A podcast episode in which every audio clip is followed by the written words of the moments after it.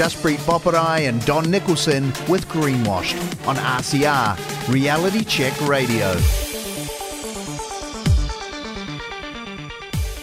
Welcome back to Greenwash with me, Jaspreet Boparai, and my co host, Don Nicholson. For viewers who want to send us some feedback, here's a reminder there's two ways you can get in touch with us.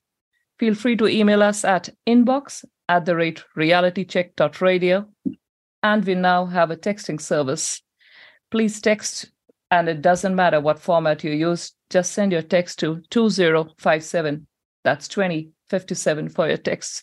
And we are very excited, Don and I, to have uh, an amazing guest here today with a wealth of experience. And I will let Don make the introductions. Don. Yeah, well, thanks, Jess Jaspreet. It's a pleasure uh, to introduce to you Bryan Leyland, um, a mechanical and electric, electrical engineer, and a whole lot of other things. Um, and Bryan is, uh, yeah, he's got a wealth of knowledge, 65 years in his industry. Uh, his cadetship with the Auckland Power Board started in 1957, the year I was born. So um, I'm going to let uh, Bryan introduce himself from that point. 66 years in the industry uh, is some significant uh, experience, and we need to hear about it from the get go. So, Bryan, the floor is yours. Re- welcome to Reality Check Radio, Greenwashed. Uh, thank you, John, and thank you, Jaspreet. Uh, well, I served as a cadet in the Auckland Power Board, realized that I need to get out pretty quick, went on a yacht to Tahiti, went on a sailing ship to uh, uh, uh, Los Angeles, and then wandered around the world from England and other places, finished up in Mauritius, Cyprus, West Africa, and finally Malaysia.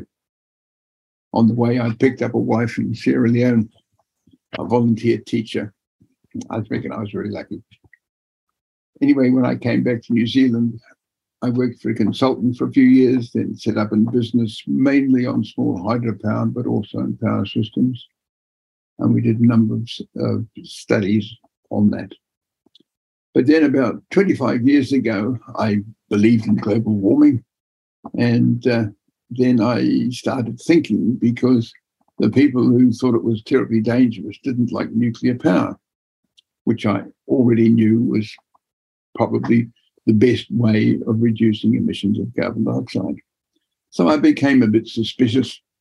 So I started doing a bit of research and came to the conclusion that uh, the evidence supporting dangerous man made global warming is very weak indeed. In fact, I've been trying to find convincing evidence for about 20 years and failed. Um, on the power system side, my wife and I are majority owners in a small hydro scheme, which makes heaps of money out of our electricity market, which I believe is very completely misconceived and is doomed to bring us high prices and shortages. And it's just built into the to the way it is put together. And if we want what we used to have, which was low prices and a reliable supply, we need to change the electricity market.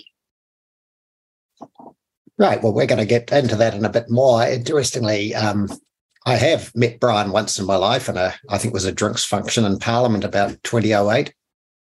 But I have come across his name several times in the last 10 or 15 years as well, including uh, when I was part of a group that bought the Aniwhenua Dam in Bay of Plenty, and your nameplate is there. Yes. So, how many of those sort of projects did you do? About 30. Yeah, about 30. I mean, so, I mean um, probably 10 or 15 from you, and, and the rest been involved with an upgrading or rescuing them from disaster or things like that. So that's not just in New Zealand, that's in, in Africa and countries as well, or because I've Yeah, noted you yeah. travel to Africa quite a bit. Yeah, yeah. Hmm. I work on mainly on bigger schemes in Africa and overseas. I work on bigger schemes. But my background in small schemes is extremely valuable. Yeah, well, uh, I certainly know that that dam's still working as as well as it ever did. So uh, uh, just keeping the, the turbines running is um, half the battle, and they seem to run sweetly. So that's a good thing. Um, no, that was that was a good scheme, considering our lack of long-term experience. We did pretty well, I thought. so, so the scheme you uh, own yourself and your wife is that a run of river scheme, or what is that? pretty well. It's it's based on a small dam that was put in in 1922. So we just uh, rebuilt the old. Wouldn't rebuild the old school. We built a whole new scheme based on the old dam. Right. Because it's interesting uh, about the early 90s, there's a scheme in Southland called the Monowai um, Dam. And everyone told us uh, that it was had it and never going to need in masses of uh, reinvestment. Well, it's it has had that reinvestment to be fair, and several owners since, uh, but it's churning out electricity just fine. Uh, yes, I'm sure it and- is. Making heaps so- of money. So the hydro schemes uh, we put in place years ago uh, are still earning or churning well for New Zealand. Yeah. Uh, but it's now so hard to create new hydro developments. Is that is that a fair it's comment? quite it's quite difficult. And if the new RMA comes into force as it is now, it will be impossible. Because what they want to do is limit the water rights to 10 years. And hydropower is a long-term investment. And if you know you could be shut down in 10 years' time, you don't even start. Because it's going to take at least two years to build. You've got eight years to recover your investment. You can't do it. And in our case, our scheme is now 20 years old, but soon we might have to replace the penstocks, maybe in 10 or 20 years. But we can't afford to replace the penstocks on the basis that we may be shut down in, in 10 years. So it's Sure. going to stop all new development and stop reinvestment on existing schemes. Sure, you've got that sunk investment. You got the sunk investment, and you need a return on it. So um, who can who can blame you if the uncertainty's around the corner? Why would you? Mm. Um, interestingly, something that might puzzle our listeners is, yeah, you talk about run of river, Mm. but rivers have a f- habit of silting up, as we've sort of seen in recent months. How do you flush out or keep clean the uh, entranceway to a um, to a run of river uh, hydro scheme? with difficulty. And I've written a couple of papers on how important it is to provide for scour outlets beneath the power intakes to take the gravel away. But most dams do not have it. And sooner or later, they're going to be in trouble. When I was in America a few months ago, they said they've got a lot of dams which are getting close to that situation, and they do not have any way of scouring out the silt from beneath the power intakes. So A major so- problem. So if it were uh, coming to my area, uh, we've got the Clutha schemes. Um, Would the Roxburgh Dam and the Clyde Dam have uh, flushing ports on them? Yes, they do. And at Roxburgh, they have to lower the lake level to scour the sediment downstream every time it floods. right. There's effectively no storage at Roxburgh at all now. And as soon as it floods, they've got to get rid of it quick to stop the silt building up anymore. Oh my goodness. Um, I had heard rumours of that. Um, so what's the remedy? Uh, does does Roxburgh just become slowly less useful or It's, not? it's in a stable situation at the moment. Right. It's, it's largely stable and, then it's manageable. Okay. But you know, it's the whole thing's fairly well managed, which isn't true of a lot of schemes overseas. Bryan, for most of our listeners, electricity and the semantics behind it, no one is really thinking much beyond their power bill. For a whole Hmm. lot of others, I believe there's a category of nearly a dozen on 1st of May every Hmm. year for 20, I think for the last couple of years, the winter energy payment is going to kick in Yeah. for a whole lot of people, which helps them with the price of power. But for many of us, we don't look beyond that. Can you give us some figures around New Zealand's power generation capacity currently and where we are sitting in terms of renewable and non renewable energy? Because most media headlines these days are about how much we need to electrify and we need a massive, you know, mm. investment in increasing our capacity. Where are we? What is the current status? Okay, at the moment, our peak demand is 7,000 megawatts, which is a lot of horsepower. And 65% of that comes from hydropower. About 15%, I think, comes from geothermal, which is a really good resource, steady day and night, it just runs. And then about 5 10% from gas, and about 4 maybe 6% from wind, which is intermittent, effectively nothing from solar, and a variable amount from coal, depending on how hard it's rained. In a dry year, we burn a lot of coal, like maybe a million tons. Last year, we burned less than 100,000 tons. So coal is the one that sits there keeping the lights on when it doesn't rain. And it's a very important role. And we used to do it also with gas, but now the government has stopped gas exploration. Um, we're going to have a declining supply of gas, and maybe we'll finish up importing liquefied natural gas rather than uh, using our own gas, which we've got plenty. Which we've got plenty of.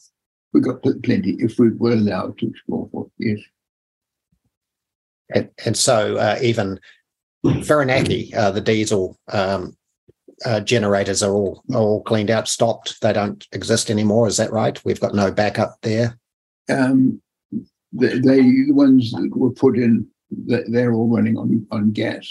On gas limited now. supply of gas, but some of the gas producers need to burn burn gas because they're producing uh, oil as well, and and long uh, the oil comes comes the gas.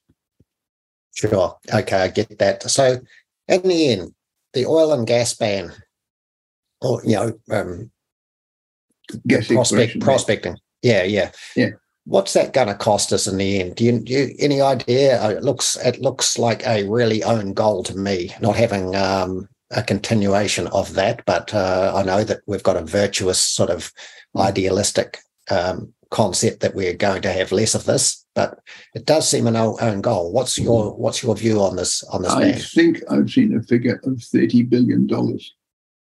Thirty billion dollars for no good, and and all the result is we burn more coal. It's it's crazy beyond belief. All the rest of the world is trying to get away get away from coal, and uh, Yes, sure. So so going so yeah. going right right back, um, we should we we jumped quite a wee way uh, ahead of uh, and where I sort of thought this may go to. I I think when I first started mm. reading your um, output, mm. a lot of it was about the Bradford reforms of yeah. the I think early nineties, yeah. and and you had some tension around how that played out and how the uh, uh, marketplace um, or how things were separated and the marketplace has behaved ever since. Yeah. Okay. When we nationally corporatized the electricity industry, we formed the Electricity Corporation of New Zealand, which worked very well. It did a good job, and it was a big improvement over the old NZED, which was hamstrung by government regulations. Then the uh, economists decided that we had to have competition the first report they got said that you've got a perfect, a very good system working now, stick with it. But they persisted and wanted a market system. So the consultants offered them two systems.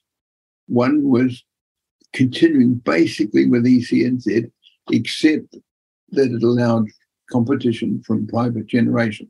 This was a very good model and not much different from what we had Therefore, it would work. And it would have guaranteed as cheapest power because it would always be building the next most cheapest electricity. The consultants also said there's another way of doing it, which is having a competitive market in kilowatt hours, which is more risky. So the group chose the more risky option, and that was a fatal mistake, which has cost us billions and billions of dollars. And meant lots of windfall profits for all the hydro generators, including me. Yeah, and so self-interest um, and principles are part of, are, are, not joined in your sense because clearly, if you were, um, yeah, I, I, don't blame you for having the windfall profit profit opportunity, but um, yeah, so you're you're not entirely happy with the uh, market system, and I think I used the word nationalized. I didn't mean to say that before. I meant corporatized. Um, how can we fix it? How, what's your remedy? Because clearly, uh, you know, what I've noted is, yeah, the the sell down into the gen, gentailers has um, generator retailers have certainly mm. made significant profits for their shareholders yeah. uh, and their fund managers. Um, some of them have become virtuous poster boys for climate policy. Mm. Uh, and and the like. I, I, dare say, if you're majority owned by um, the state, you're going to play uh, to the tune of the state. Yeah. But but there's something's got to give because I think your warnings are quite salutary about how uh, how this market is effective, uh, especially with the push to wind and solar, is all about pushing the price up, not down, not not holding the price for consumers. And we know, I'm sorry, this is a statement that we know that low cost energy is a vital component of a thriving nation. Yes, low cost energy is vital to any growing economy, and it's the lifeblood of the economy. If you turn all the lights out in the whole of New Zealand, countries destroyed within a week. People will starve to death and all sorts. So it's vital and it's very important to have a low cost supply because the more expensive it is, the less development you get. So what they're doing is um, trying to run the system and the system is summarized by two departing CEOs who both said the way to make money out of this market is to keep the power system on the edge of a shortage. That inevitably means in a dry year, you're going to have a serious shortage, high prices, and possible blackouts. Whereas in the old days, the objective of the system people was to make sure that you survived the dry year. And the rest of the time you had surplus, effectively had surplus power. And getting through the dry year was a critical point. But now, not only that, they want to convert cars and, and transport and um, industrial heating all to electricity, which means that, and they want a massive investment in wind and solar power. But the problem is the wind doesn't always blow and the sun doesn't always shine. So what you've got to do is have thousands of megawatts of electricity storage. And that's got to be able to store all the electricity that's generated when the wind is blowing and the sun isn't shining and deliver it when it's not. And you need about 4,000 megawatts of storage, which is adding 50% to the existing installed capacity just in storage. And then you need 12,000 megawatts of wind and solar. So you finish up building uh, about you know about 15 20,000 megawatts of new capacity to meet a 4,000 megawatts increase in load. But it gets worse than that because when you look at it carefully, there is no technology which can do the storage job cheaply and economically and efficiently. They're pushing the, the on, Lake Onslow but all it's designed to do, the only thing it's designed to do, is back up dry years. So it's supposed to store energy when it's raining and the rivers are running high and then deliver it back when they're not. And that's all. And if you get two dry years in succession, you've had it. It won't get through. But it's not designed to meet the fluctuations, weekly, daily, hourly fluctuations of wind and solar, which requires a different sort of scheme. Anyway, it's only 1,200 megawatts, and we need 4,000. So we're faced with a situation there is no technology available to do the job that has to be done if their dreams are to come true. The whole thing is just, it's impossible. Gosh, Bryan, do you care to put a figure on this? How much is this going to cost? Even though I know you have just yeah. said there is no mm. technology available, but yeah. I am asking for a figure for what they are planning to spend on something yeah. which is a. Okay, just to, to build all the wind and solar farms and connect them up and convert everything to electricity and all that. Um, Professor Michael Kelly's done a very careful study of this. He's a very eminent New Zealand engineer based in Cambridge, UK. $550 billion. That and it won't make any difference to the climate. And it won't keep the 550. 550 billion. And it won't keep the lights on when the wind isn't blowing and the sun's not shining.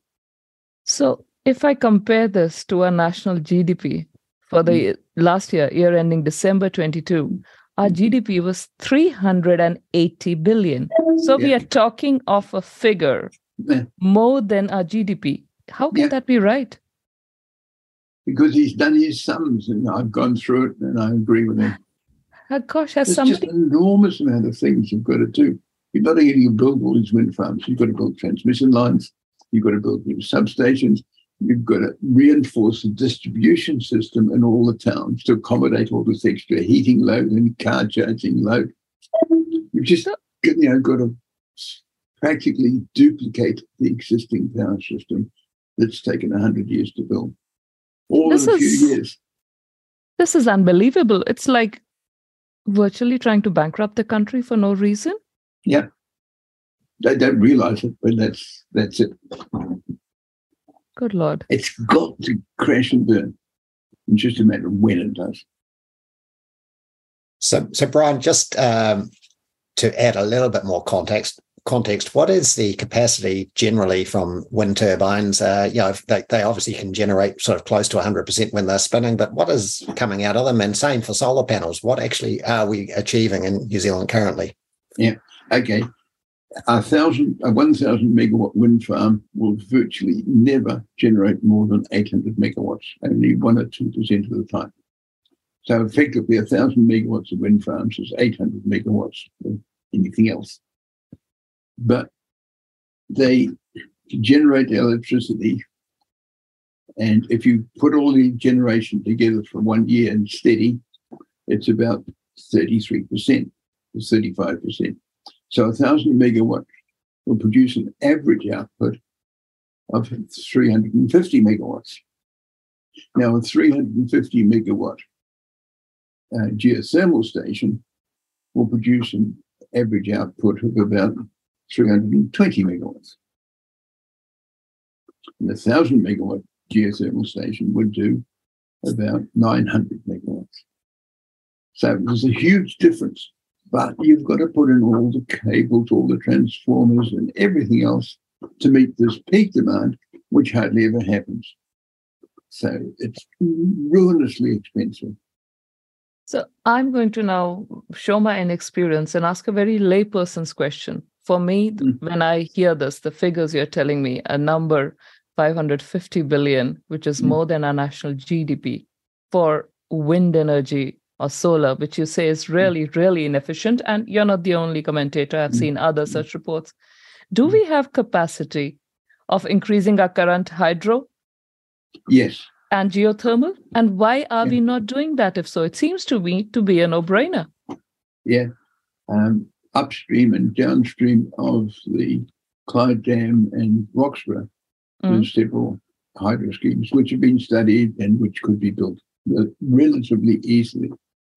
And they take advantage of the storage in the big glacial lakes.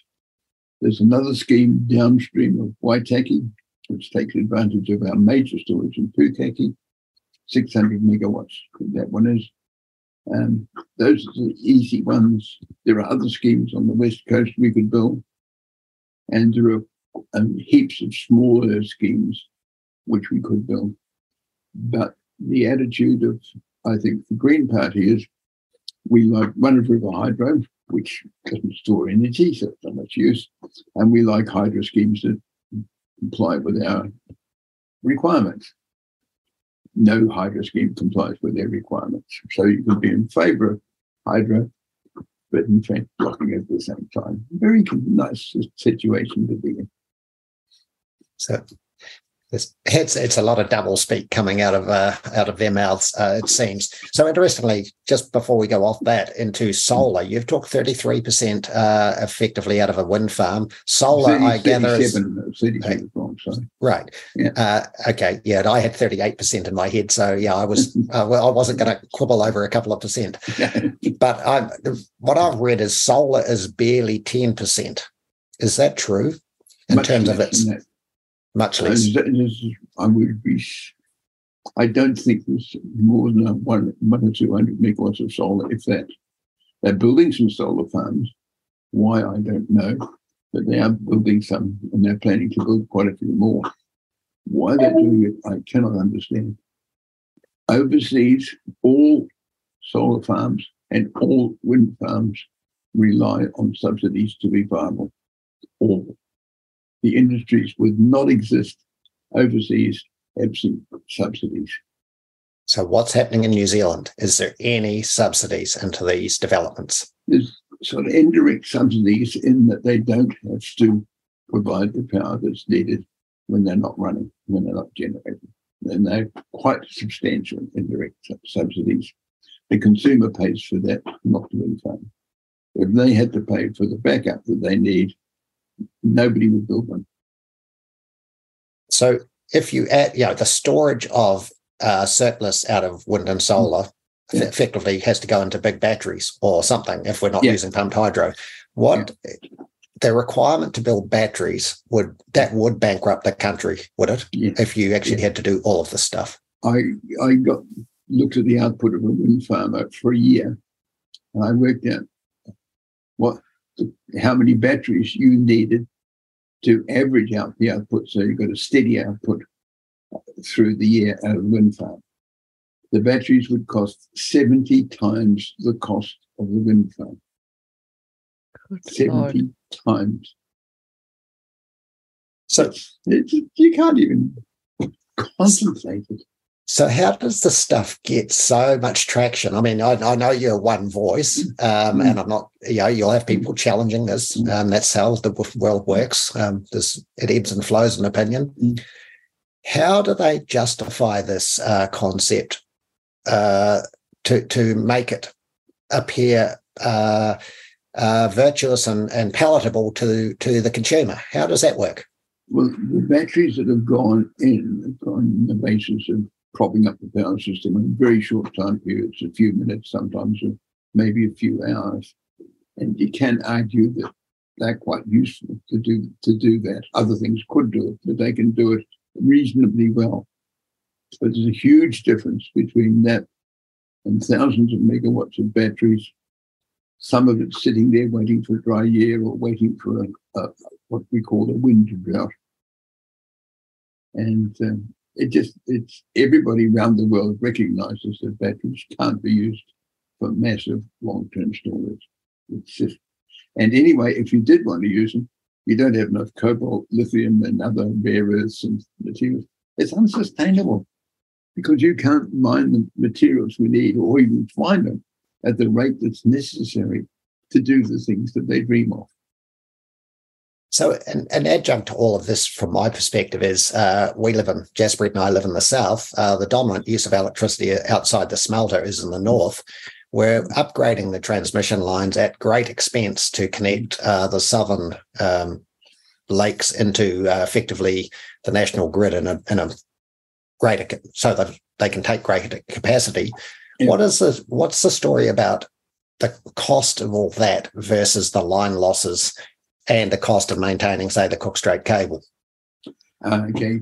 Cook Strait Cable was a magnificent piece of work. It was the biggest in the world at the time. It was an enormously bold step, and it's been enormously valuable to New Zealand because it took a lot of very cheap and very good hydropower from the South Island and pushed it into the North Island. And the only alternative we had at that time was burning coal or later on uh, going, going nuclear. And it it runs fairly hard and it runs very successfully. And it's been upgraded on several occasions. It can be upgraded once more, and then that's the limit. And it's only another four or five hundred megawatts. And then it reaches its limit. If we have to build a whole new one, then it's going to be a whole new kettle of fish. So that does seem to beg the question um, that the new generation should be where uh, it's likely to be the most demand uh, uh, in the future. And that clearly is where the big city is at the moment, because you don't see the South Island burgeoning in demand, I wouldn't have thought. So, so it comes to your hobby horse. And I know uh, it, it's your hobby horse that. Um, the, the sort of safe nuclear power generation systems that are now being modeled or you know in place around the world mm. new zealand's resistance and reluctance does that need the national conversation to start again uh, yes, yes, yes. Um, strangely enough, New Zealand has not got any laws banning nuclear powered stations. And when the laws, anti nuclear laws, were put together, friends of mine who made very sure that it didn't exclude nuclear power, and they they managed to sneak it through.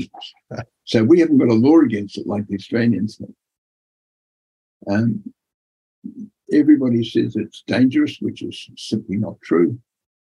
Everybody says it's terribly expensive, which at the moment is substantially true, but not compared with wind and solar power. When you add in the storage cost, I would think the nuclear power would be con- competitive even now. But not far away, like within the next 10 years, we're going to see a whole lot of new big reactors into serial production. These are ones that are being built now at great expense because everybody's forgotten how to build them. Once they remember how they built them like sausages years ago, they'll start reducing in cost. And the small reactors are meant to be factory made, delivered to site, put in place, run them until the fuel runs out, take the reactor away and replace it with a new one and, and refurbish the old reactor. And they will make a dramatic difference. But the other big problem is that everybody is told that low levels of radiation are dangerous. And it's simply not true. There's been very extensive research done and indicates that low levels of radiation up to maybe a thousand times the regulated limit is not dangerous. And it's because of a belief that it is dangerous and a regulation that goes back to the days before they knew much about radiation that says no radiation is dangerous. 6,000 sieverts, millisieverts is dangerous, and half that much is half as dangerous. So everybody under the regulations, low levels of radiation are quite dangerous. Everybody knows that it's not true, but nobody will change the regulations. And statistically, nuclear power has proved to be about 100 times safer than any other major form of power generation. Coal fired stations emit more radiation than a nuclear station, strange enough, because the coal's got a certain amount of uranium in it. And uh, hydropower stations have killed 200,000 people with dam failures. And there's potential for major failures of big dams that are being built now because the safety standards aren't good enough. so nuclear power is much, much safer than anything we've got. There's no reason to be scared of it. Getting rid of waste is not a problem because there's so little of it. And within about 800 years, it declines to a level which is not dangerous. But if you don't go near it, you don't get hurt. And so what they're doing is putting it all in big steel canisters and sticking it out in the backyard of the station and leaving it there. As long as nobody goes near it, nobody will get hurt. If you live downstream of a big dam, you are at risk. The dam fails, you will drown. Nothing Gosh. you can do it. If the dam gets abandoned, you for sure you'll drown because if the dam gets abandoned, eventually it'll fail.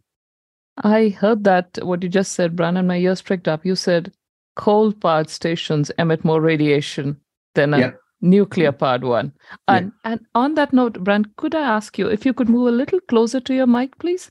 When you were a bit cl- closer to the screen. Uh, I'm yes. this mic. Okay, but somehow you, the quality of sound was changing. That's all good. Yeah. But seriously, you are saying that a coal powered station is, has emits more radiation, and that's Yeah. a proven fact. in day-to-day operation. Not, not Right. over. Yeah, yeah, yeah, It's yeah. Nothing to do with the fuel, but just in day-to-day operation. Gosh, you live, you learn. Don. Yeah.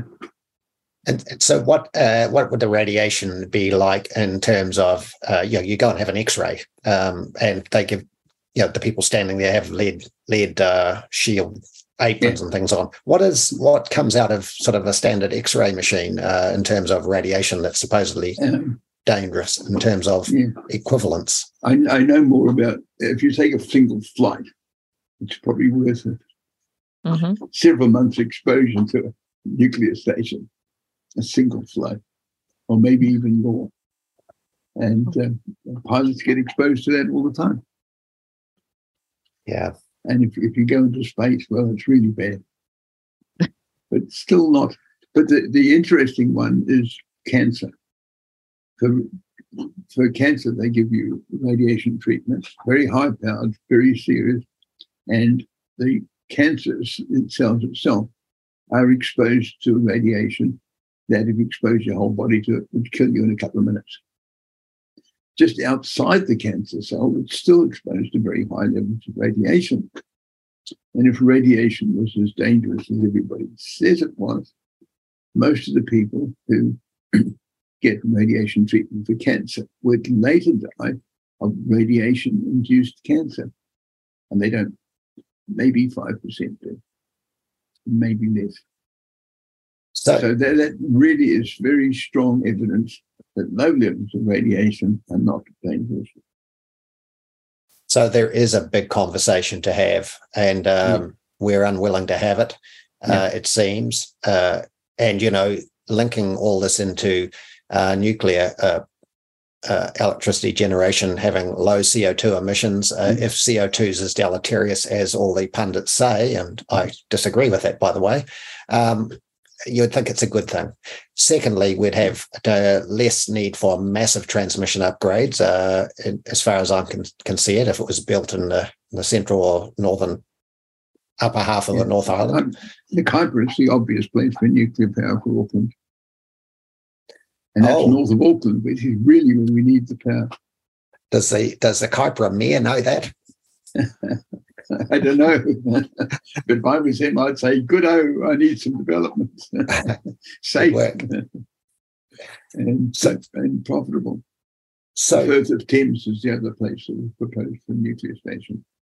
Sure. So just uh, finishing a little bit more on the uh, hydro um, and earthquakes and uh, instability, where some have, some have failed around the world. Hmm.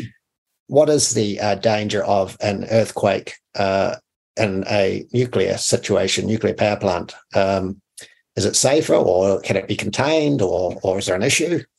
It's barely an issue because they have built um, nuclear stations in highly earthquake prone countries, Japan being a classic example.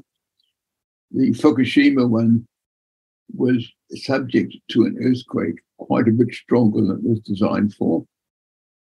And it, it survived without any da- dangerous things happening.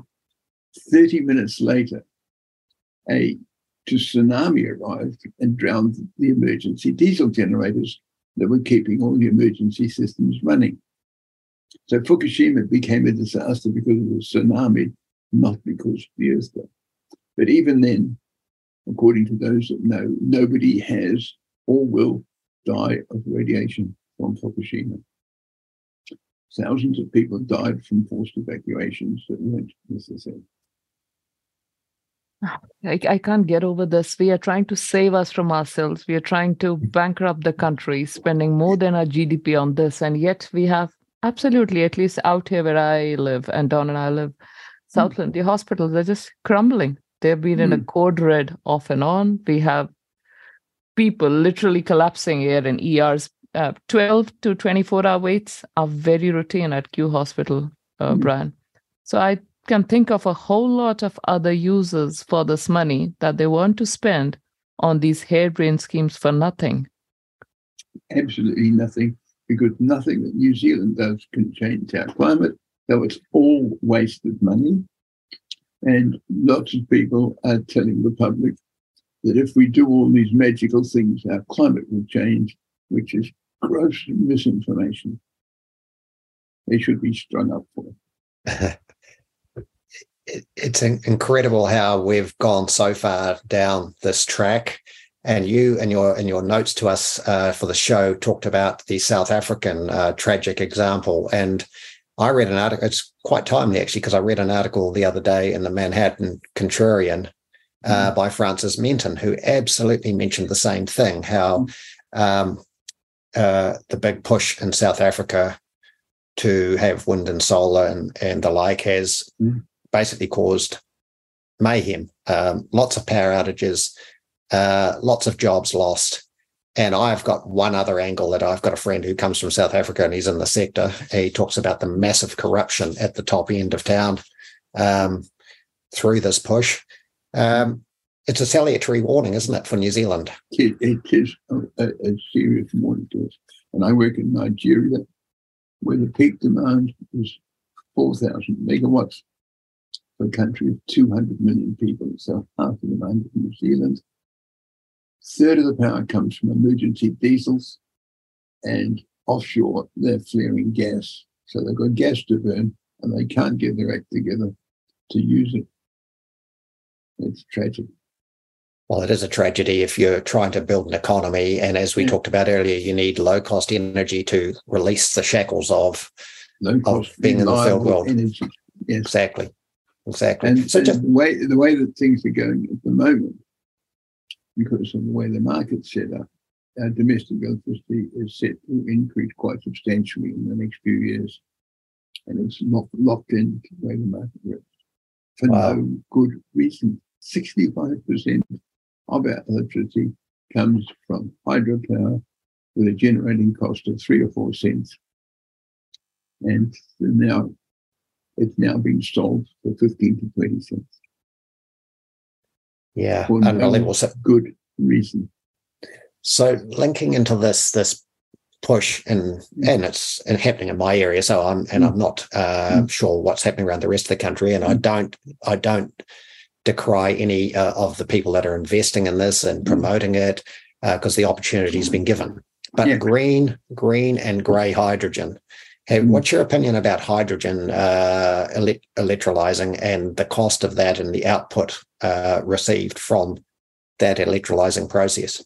The whole thing's crazy beyond belief. It doesn't stand up to common sense. It doesn't stand up to plain economics. And it, it's weird hydrogen is, isn't an energy source. It's just a, man, a way of casting, transporting energy and using it in a different form. So you get some perfectly good electricity and make some hydrogen, lose two thirds of the energy on the way, and then you burn it in a, in a car engine and lose quite a bit more energy. When you, uh, if you'd used the same energy to charge batteries, you'd have been far better off even an electric car, which I think is also uneconomic. So, so it doesn't make sense. I don't understand why anybody anywhere is interested in hydrogen. There's huge problems in storing it. There's huge problems in pumping it around. If you put, if you mix it with natural gas and have too much of it, the pipelines get embrittled and break. It's it's dangerous. It's flashpoint is very wide, so you can get gas explosions. It's crazy. There's no sense in it at all. So you think it's the ultimate virtue signal um, from the from the sector? Because boy, there's a lot of people promoting uh, hydrogen around the country. Uh, I think they've got a they've got a group doing it, and I, as again, I I try not to have an opinion about it. Um, it does seem a bit um, a bit odd to me, but hopefully the opinions will that that carry weight rise to the surface. I think it's the ultimate signal of how stupid people can be. I really do. Yeah, you got that right. I think virtue signaling should be replaced with stupid signaling. Yeah, just watch out for these people. Uh, incidentally, not too long ago, uh, Don, when we were traveling into Queenstown, I, I stopped at uh, Athol and uh, we were going to meet up there for a meeting and there were some german tourists who stopped by this coffee shop where i was and this lady just saw me sitting alone started chatting And her first question to me, and this was last month, was, "What are your power prices here doing?" This was Mm. a van load of German tourists. Yeah. And I said, Well, uh, I'm a dairy farmer. We pay massively. My husband and I, we run two cow sheds, pay close to Mm. $60,000 a year in power. Mm. And, but I said, I haven't yet noticed a jump. I said, How about you guys? And I, I can't imitate her accent, but she said, Oh, she says, they have absolutely screwed us here. And she says, You know what the best part is? She says, For years, Germany criticized Qatar you know, human rights and women rights and all of that. And Mm. she says now our ministers have cut a deal with Qatar and they've told us we might start getting some LPG or natural gas flowing in there. Yes. So I said, Was it always like this? This lady was in her 60s and she goes, No, she says, they've just gotten madder and madder as I've grown older. She'd be right. yeah, Absolutely she'd be right. She'd be No, right. the, the ultimate stupidity is shutting down perfectly good nuclear stations. And I just can't help thinking that we are following suit, aren't we? Mm. And And the only reason they did it is they used it as an election drive and then they found they were stuck with it. So then I think we should go to emissions. Much of this, the whole point of why we are spending or of why we are wasting this money when we could be spending it on healthcare, better housing, God damn it, better roads as winter hits out here and the horrible Mm. roads we have here. Yeah. We are spending this money to save the climate, aren't we? Mm. We are saving the world, aren't we doing Uh, this? We're spending money in a blind belief that we will save the world when there's no chance of making the slightest difference. But don't we have to Even if our the predictions were true, we wouldn't be making a difference. But don't we have to do our bit, Bryan? Don't we have to? New Zealand is supposed to going to be a world leader in all of this nonsense. We have to do our bit, says the Prime Minister. Well, if we want to squander that much money on a futile effort to be seen to be doing our bit when nobody else can take any notice because they're desperately trying to keep their lights on, Because you know, Well, who need yeah. doctors or anything or roading? We can just, I don't know, this winter, as someone said, maybe the hungry and the freezing can unite. yeah, yeah, no, but uh, I mean, it's it's all crazy. One of the, the things is that, that all the predictions are based on computer, mo- computer models of the climate, and these in turn are, based on various scenarios for how much coal will burn or not burn, and how much wind power will generate, and how much nuclear power will generate, how much gas will burn. And we have chosen to base our all our efforts and everything and actions on the predictions coming out of what's called RCP 8.5, which says we're going to burn heaps, heaps more coal, We could burn less gas, and we won't do much nuclear and wind power and solar. Now, this was a scenario that was dreamed up 20 years ago. It's no longer relevant. The IPCC has said it is extremely unlikely and should not be used for policy making. Every public body in New Zealand is using it for policy making. So, if you use a more realistic scenario, then there's no particular, there's no climate emergency. We've got plenty of time to prove ourselves against global warming. But the people who should think, you know, you think when somebody says, goodness gracious, that's a relief. We don't have to worry so much. Everything's a lot better than we thought. No, no, no, no. We want to stick to RCP 8.5. We've, we've got to prove ourselves against the most unlikely scenario. So why are they defending something that the IPCC says they should not even use? I don't So- know. For our listeners, we are chatting with Bryan Leyland. And Bryan has had 60 years of experience in the electricity sector in New Zealand. He's an electrical and mechanical engineer. And we are talking of RCP 8.5. I and Don, we've spoken about this earlier, but Mm. RCP 8.5 is a model, a scenario which envisions, and correct me if I'm wrong, Ryan, this mm-hmm. RCP 8.5 st- is 8.5 watts per square meter of energy, which is going to be the difference of mm-hmm. the greenhouse gas hitting the earth and you know mm-hmm. the amount escaping the gap between those two which is going to be leading to a 3 degree rise in global temperatures. Now, the United Nations Intergovernmental Panel on Climate Change has said after COP27 last year that this is improbable. In fact, they've added another model. Is it uh, RCP 3.7 or 4.5? Uh, there's, uh, I think 4.5 and 6. Four, yeah. And they've added one interim one, 3.7 or something. But mm. what you've just said, that we insist on making decisions based on this. I've had first-hand experience of this uh, going to some council work out here in Southland District. Now, our models, the ones we are working on, or our climate advisors working on, his hands are tied because the Ministry of Environment's document, the interim guidance on the use of new sea level rise projections, based on which they are doing modeling for managed mm-hmm. retreat and so on, talks about RCP 8.5. So I, I could debate this gentleman till cows mm-hmm. come home, and I have. But as hmm. he tells me, he's being forced to do these modelings, knowing hmm. full well that they are futile.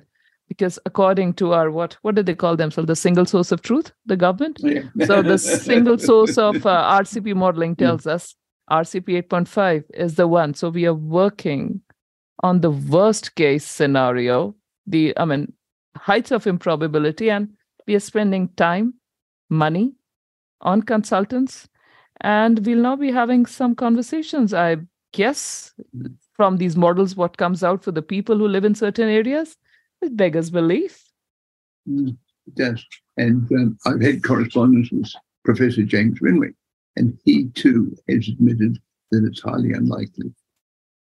So, probably one of the top climate men in New Zealand admits that it's highly unlikely, and they still don't believe him. Well, he's the go-to guy for the media uh, every yeah. time there's a, a, scary scenario discussion mm. required mm. to be put in front mm. of the public, mm. and he's got the information doubting, doubting, uh, doubting mm. the RCP 8.5, which mm. now also has a sort of similar um, uh, scenario called a socio uh, shared socio-economic pathway, yeah. Uh, it's to confuse and also embellish mm. this the subject to make it sound mm-hmm. really scary. So he admits he admits this is fallacious at 8.5, but he's not beating the drums and saying New Zealand should back up the bus and yeah. stop destroying its economy. And I have it in writing from him that it is unlikely. Uh, I find that unacceptable uh, for mm. as as I think he was at NIWA. Is he still with NIWA or is he at Victoria University where most of them seem to go? Yeah, he's at Victoria University. Right. Uh, well, it's um, it's. I think I think the public of New Zealand need to know a whole lot more because I I became aware of this about October, oh, after COP twenty seven anyway, mm-hmm. and um, the only people I hear, heard in New Zealand since talking about it loudly were uh, Muriel Newman and her weekly and um, Barry Brill, the chairman of the Science Coalition, uh, on the platform with Sean Plunkett. So, you know, I've I've talked about it. Jaspreet's talked about it, and there is an element of doubt that we're talking the truth. But but it's out there, and New Zealand's still hell bent on this 8.5 scenario, which I think I read somewhere where even if it was uh, to that level, we wouldn't have enough coal to burn to actually make it get to that. Yeah, yeah. So that's how nutty. An, an impossible scenario. Yeah, so that's how nutty our scenario is, listeners. Um, and yet we've got all our institutions in New Zealand hmm. making you feel uncomfortable about a future that is not likely. Yeah. No, just in, in, in Auckland, they're extending Westhaven Marina with a new car park. The new car park is one and a half metres above the old car park, and it's a big reclamation just because of the predictions of sea level rise. Never, never mind, this will turn into an island if it happens. they are, this is criminal. They're already turning us into islands. Mm. My counsel at this point, we are unable to afford to keep certain bridges open. Mm. A couple of weeks ago, there's one bridge, and this is the first of many. We have, I mean, South Island is just bridges mm. and bridges, literally.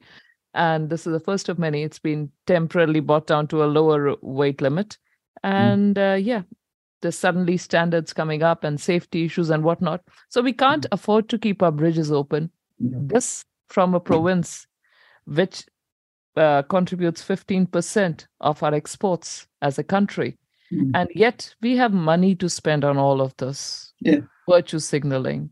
I some days it you know one really thinks that honestly what are we doing here? Are these people actually that stupid or is it time to stop looking for a reason and treason now?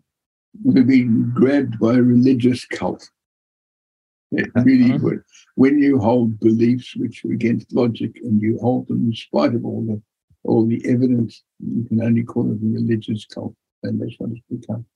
And um, Crichton years ago gave a speech saying that environmentalism is a new religion and has all the indications of religious belief, a blind belief in a disaster scenario. Only I can save you. Give me lots of money and power.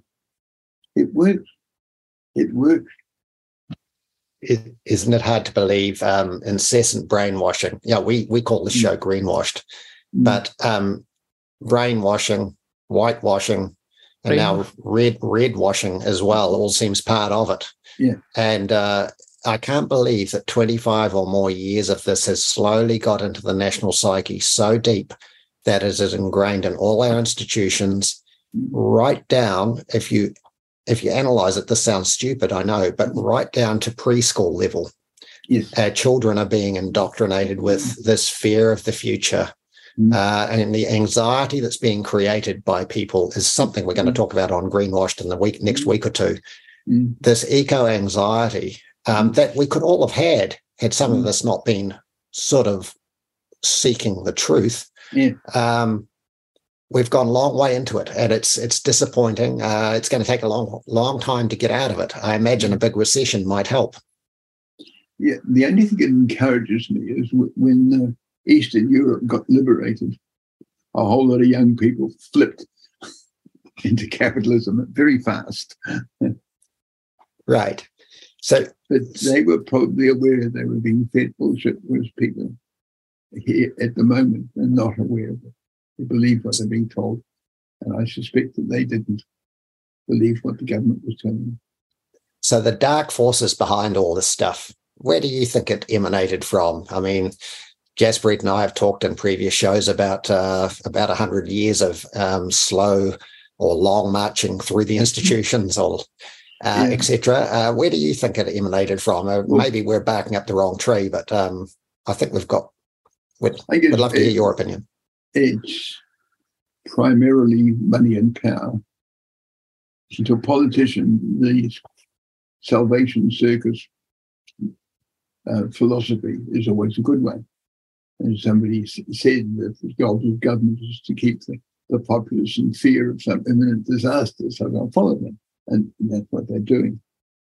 And then there's lots of money and influence in it. I mean, a large proportion of our university lecturers and people rely entirely on a belief in global warming for their jobs. Without, without it, they wouldn't even have one.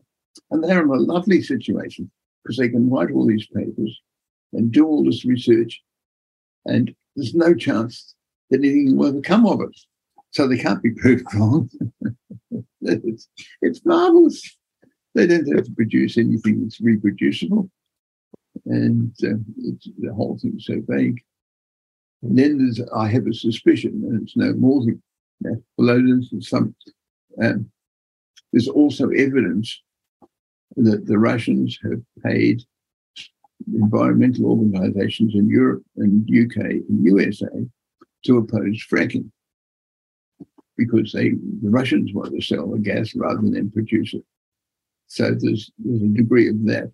Whether or not the windmill and solar power people have passed money to the environmental organizations to oppose nuclear power, I don't know, but it would be common commercial sense for them to do so. It would be be the sort of thing you do. We know that uh, the gas lobby paid the Sierra Club in USA to oppose coal, which they did very successfully. And then they turned around and opposed gas as well. The whole Sierra Club, eh? Um, yeah. About the same time it's, as the. It's public knowledge that, that they were paid to oppose coal. And it's public knowledge that the Russians were paid environmental organizations in many countries. It's it's it it beggars belief how um, I mean I know money and power and greed and all the rest of it mm. comes into it, but in all conscience, how do people how do people not um, especially in the, in the New Zealand sense in their institutions, not have a very red face uh, when they know they're taking their their wage check under false pretense. For the same reason that people fighting wars against Christian wars and Christian wars against each other and against the Muslims all thought that God was on their side. Therefore, they're right, the others are wrong. And we have a duty to save them from themselves. No. So, so, so just uh, fast forward to the last five years it seems to have gathered a pace. Uh, yeah, yeah, this this uh, further that we must do something. We just got to do something, or we've got to do it for the sake of the world's temperature, or we've got to do it to, for brand New Zealand. Um, there's there's going to be a whole big paycheck for us at the end of it all. Uh, yeah, but I talk to usually older groups, U3A and Probus, and like fairly often, and on, on this, this sort of thing. And only once, and it was last week, have I had anybody in the audience take me on. And it was good that they did. We had a very interesting discussion. Um, and I get the sense that most of the older generation are suspicious and are very interested to discover that there's good reasons for them being suspicious. But well, the, the mass media will not publish anything against it. Stuff on their website says they will not publish anything that argues against man-made global warming. It's there in, in feathers. The NBR won't, but it doesn't say so. The Herald won't, but it doesn't say so. Newsroom does. It's the only one I've found that, that publishes comments opposing global warming. Even though they believe in it, at least they let them be printed. Yes, they certainly do. The output from from newsroom, hmm. the output from newsroom is almost pro. Uh, let's have more of this. It looks uh, looks like a big big earner. Yeah, um, but they I've do just, allow debate. Right. Well, that's a good thing. Uh, yeah. I've just read a, a, rural paper today, and there was a young scribe. Um, well, I assume it, the person was young by uh, the the argument uh, he posited, which was that old people need to get out of the way and let young innovators come through, uh, and we'll we'll sort all this. Well, um, yeah, I'm I'm happy for young and, and, innovative people to come through, but not uh, if they endorse shonky um, concepts. Uh, that, for mm. instance, in 2014, um, Christina Figueres said in 2014, I read this this morning, communism's the best mechanism to fight um, global warming. Yeah. Yeah. Now, in, in effect, um, she could be right because you'd get a whole lot of um, little servants uh, capitulating and giving into this nonsense. But that was written in a headline in 2014. Mm-hmm. So you can sense my cynicism. Um, you know, I'm not supposed to have opinions, but I can't help myself um, uh, uh, about this. I call it an occult. Um, more than a climate cult. It's like an occult. So, mm. uh, yeah, it's a it's weird how we've all succumbed to this um, to this notion that we're all about to fry when. Mm. When actually, uh, having watched even other uh, videos in the last week and, and, and, read articles about global cooling is again mm. on the agenda quite mm. significantly. So, mm. I don't know, Bryan, the genesis of all this, and um, and I think you know a bit more about the, the warming and cooling cycles. Um, oh yes, yeah, 1970s it was full of an oncoming ice age, and we should sprinkle carbon dust all over the ice caps to melt them to stop the world freezing up. I remember reading it. Yes, and I remember when I first came farming, we were just through the worst of that uh, global cooling scare, and it mm. transitioned by about 1992 global warming. And I'll never forget, Bryan, when I was uh, doing my sort of national political stuff for farming, uh, I mm. always mm. used to use the term climate variation. Mm. Rather than global warming or climate change, yeah. and I was despised by the pundits out of Victoria University. I'll bet. Yeah. didn't suit the narrative. Yeah. And yet, when we look at it, it was uh, late last month, exactly a month ago, 28th March, the headline said on RNZ cuts avoided after South Island asked to conserve power immediately. Transpower had said that when uh, temperatures fell uh, last week of March, suddenly there was a bit mm-hmm. of a mm-hmm. snow. And they said there could be power outages and people should stop everything that they can, which was including washing machines, computers, mm-hmm. you're charging anything, EVs and whatnot. And this was March. We are talking of right now, we haven't even gone to EVs at the scale, say, which you would find in California or something. And they're they were already struggling in March, end of March. Where where do we think we have the capacity for anything else right now? Yeah, yeah. No, I mean, the the normal wholesale electricity price is about 15 cents a kilowatt hour. Yesterday evening, it went up to 70 cents. Why? I don't know. 70. It shot up to 70 cents for a couple of hours and then dropped again. Why this happens, I have no idea. I've been studying this market for 20 something years and I do not know how it works. I cannot predict what's going to happen from one minute to the next. We, so, we do know inflation is biting hard. We do know people are already struggling to put basics on the table. Mm. We do know we can't afford any more power price hmm. hikes mm. and these mm. flights of fancy or these pet hmm. projects as these people have. Yet this doesn't stop these people. What's it? 80,000 panels in Naseby? Another hmm. solar farm and whatnot, and how this is going to save us all. It's mad. And there's strong evidence that the more wind and solar power a country has, the more expensive its electricity is. Yeah. And somebody plotted a graph of it. And one of the outliers, which is very high, high above the average line, is Australia. Now, Australia used to have the cheapest power in the world because it had lots of cheap coal.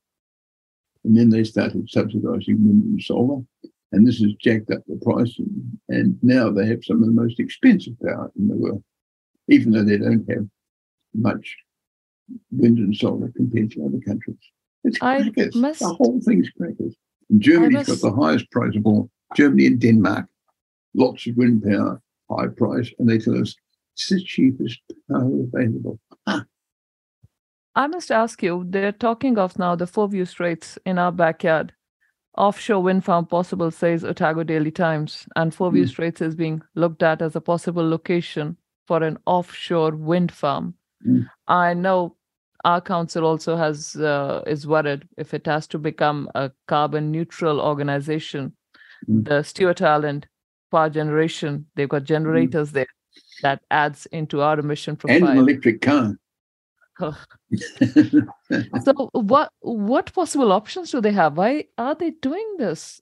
The only option they have at the moment is continuing with diesel, which is not that bad in thousands of communities around the world rely on it.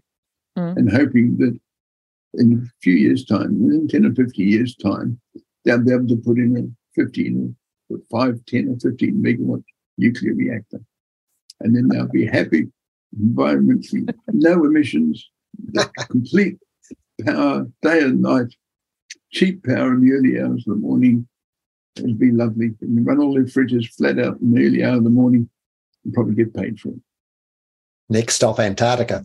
Um, well, they did have a reactor at Antarctica, and they pulled the bloody thing out. In Antarctica? Yeah, yeah. Scott Base used to be supplied by a nuclear reactor.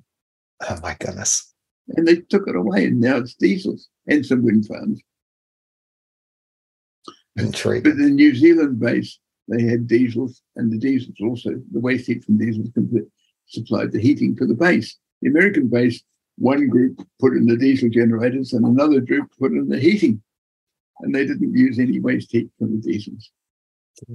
Ah, it's intriguing because I know there's been a lot of reports done uh, and research done on out of power Stewart Island better and mm. cheaper. And the cost of all those reports, I think they could have dropped a cable into the strait and had it done by now, but it probably goes through some oyster beds or something. So maybe that was yeah. the problem. Not sure. One, one thing that they won't have thought of is using what's called single wire earth return, which was pioneered in New Zealand 50, sure. 100 years ago by somebody I used to work for. And they could put a single core cable to um, to Stewart Island, and possibly that would would be economic. Would be certainly worth thinking about. But Have you- everybody has to have three phase. Everybody's always had three phase, and when I go Uh-huh. telling them they don't need it, they just, Yeah. just don't listen. So the But capacity, Quite likely it would work. So it could it could have enough capacity to cater for sort of what I think it's about 400 residents and a few No, no- processing factories. yeah, no problem. No problem. No. Interesting. and with, with modern electronics. In the old days, you had to have three phase power because you had three phase motors. Now you buy a box of electronics and it cranks out three phase power from single phase input. You Fantastic. can do it all with electronics. There's just no barrier to them using a, a, a single core cable. We better half the cost of this, of this three core cable. Gosh, I didn't know that. So that's news Yeah. to me. One thing we haven't touched on today, Bryan, I think we should, is um, microgrids and um, on, you know, in, in individuals uh, or in individual homes, um, Yeah. solar capacity or whatever, and whether that that is a viable option for for going off grid without sort sort of a bat, uh, sorry, a, a, a fueled generator for backup. Um, with passive ho- passive homes and the like, so low energy he- uh, to heat homes and the like. If you just want basic services to your house, um, can wind and solar on its own do the business in in a climate uh, like the south that has um, an over uh, daylight uh, hours of about ten hours. Oh no, not even that. Uh, nine hours in the in the longest day. Yeah. Oh, sorry, shortest day. I get it around the wrong way. Shortest I day have, in I winter. have, I have first-hand experience because my my niece and my husband lived in an eco village on Waiheke, which was not connected to the mains, and they had twenty thousand dollars worth of solar panels and about the same amount of um, batteries, and tucked away in a corner a little diesel generator. But their whole life was dominated by how much charge was in the batteries. So they couldn't have an electric stove, they couldn't have electric water heating, they couldn't have a whole lot of things that we take for granted, and they kept watching the state of the batteries. So instead of being a, a non-issue as it is with us, the lights go on, it was a, a major factor in their lifestyle, whether or not they had enough electricity. And you know, we had microgrids. Well, all the electricity generation in New Zealand started off with a series of microgrids, little hydro schemes.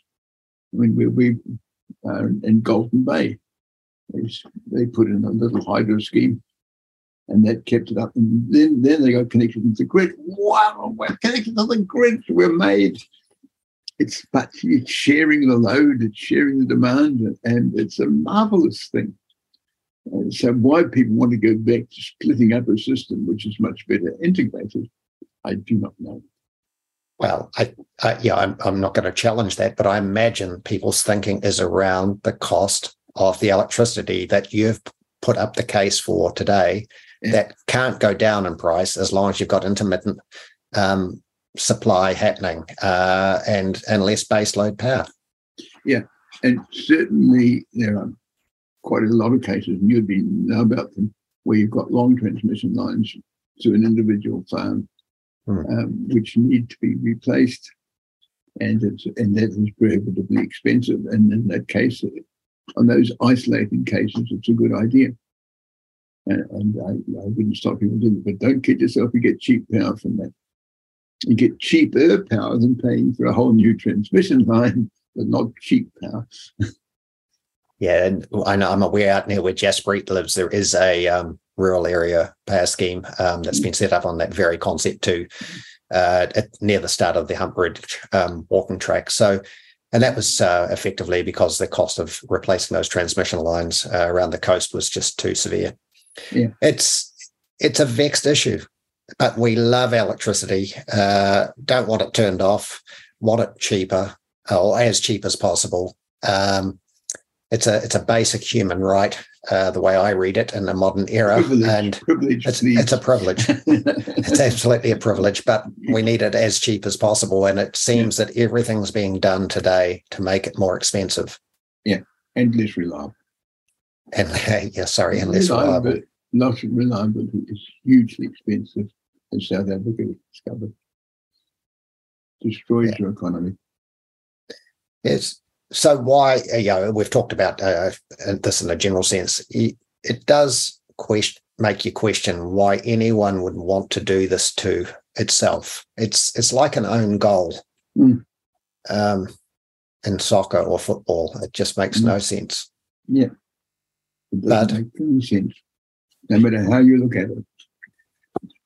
So I just want an electron to come down these uh, wires into my house, and I, I'm quite happy to pay for it. I don't want it to be uh, turned off when I when I need it. Mm. Um, I'm actually okay with the outages that I do have. Uh, Mm. the company that manages the network, uh, it it does a good job and Yeah. and keeps the lights on. Um, and I know there's tension. For instance, we haven't talked about this. There's tension about smart meters. Well, I've got a view that smart meters are actually a good thing. Uh, if you can identify where an outage is about to happen, Mm. um, it sends a message back to uh, to the control panel. Look, get out to Don's place because he's about to have an have an outage on his line. I think that's a good thing. Yeah. What's your thoughts on smart meters? Um, oh, they're quite useful, uh, mainly in saving meeting reading costs. But the rollout has been handled badly because we started off with all sorts of different meters with all sorts of different protocols. And if you change supplier, they have to change meters. So we spent a hell of a lot of money, more than we needed to, on smart meters. But the, the downside is that everybody assumes that they would replace ripple control for hot water heaters. So everybody abandoned hot water control, and they didn't. I'm not quite sure what reason. So now we've got hundreds of megawatts of, of water heaters that could be remote controlled and manage our load, which are not controlled. 40, 40 years ago, we could dump a huge proportion of the national load in a few minutes. Now we can't. Ex- No. explain reason. Explain that because it was at the, I think I've I've got it right there. Into your house, there would have been two two um, two meters, one for your water heating and one for your your general use, and they you could turn off the um, the water heating one at, Uh, at you the could, whim of the they could, controller. yeah, they could. Yeah, absolutely. Yeah. But they with, can't- A, with a modern system, we could arrange that Transpower, for instance, had one button and say, we've just lost a big generating plant. Bingo, dumped all the hot water, water heaters in New Zealand, saved the system. We'd save a hell of a lot of shutdowns and a hell of a lot of running plant at light load just in case a big generating says get shut down. There's enormous things it could do, and nobody's interested in doing it because the way the market's set up doesn't reward them for doing it. Sign of the times, wasn't it? We want to self sabotage. We are Yeah. self sabotaging another way. We don't need to do all of that. There won't even be Yeah. much power left that, you know, to be worried about that. Shall we conserve power? Because we are going to be running out of it if we continue down this path. Yeah no, Dolphin's crazy. It's a heck of a story, isn't it? Um, you know, Mm. we're lucky to have Bryan tell us his view of the state of the nation's um, electricity sector and uh, and the machinations of climate. Um, yeah, uh, we're lucky to have people with your knowledge in the in the in the background, uh, Bryan, and um yeah, great that we could have you on Reality Check Radio, greenwashed. So uh, Absolutely. Thank you so much, Mm. Bryan. And th- thank you for still speaking up. There's a whole lot of people who've gone PC who who know what is right and who know what is wrong and still won't speak anything. So very grateful. Well, eh, you get vilified if you do, and in a lot of cases, you put your job at risk. If you're an academic and you challenge the conventional wisdom, you get the bum's rush. And uh, no, there's, and, and a lot of people in, in other jobs. I mean, if you're in the electricity industry, you don't get up and say that uh, electricity storage is your big problem. Why aren't you paying attention to it? I'm, I can say it, but if you if you're employed by a government majority organization that is pushing uh, renewable energy, you'd better push it too. I know a few good men. That's what we are left with. And I, I'm so grateful you chose to come on today. Thank you so much, Bryan, for your time. And uh, hopefully we'll get you back another time because the story sure as heck ain't over. it's been great. Thank you. I've enjoyed talking to you. Thank you so much. Jaspreet Boparai and Don Nicholson with Greenwashed on RCR, Reality Check Radio.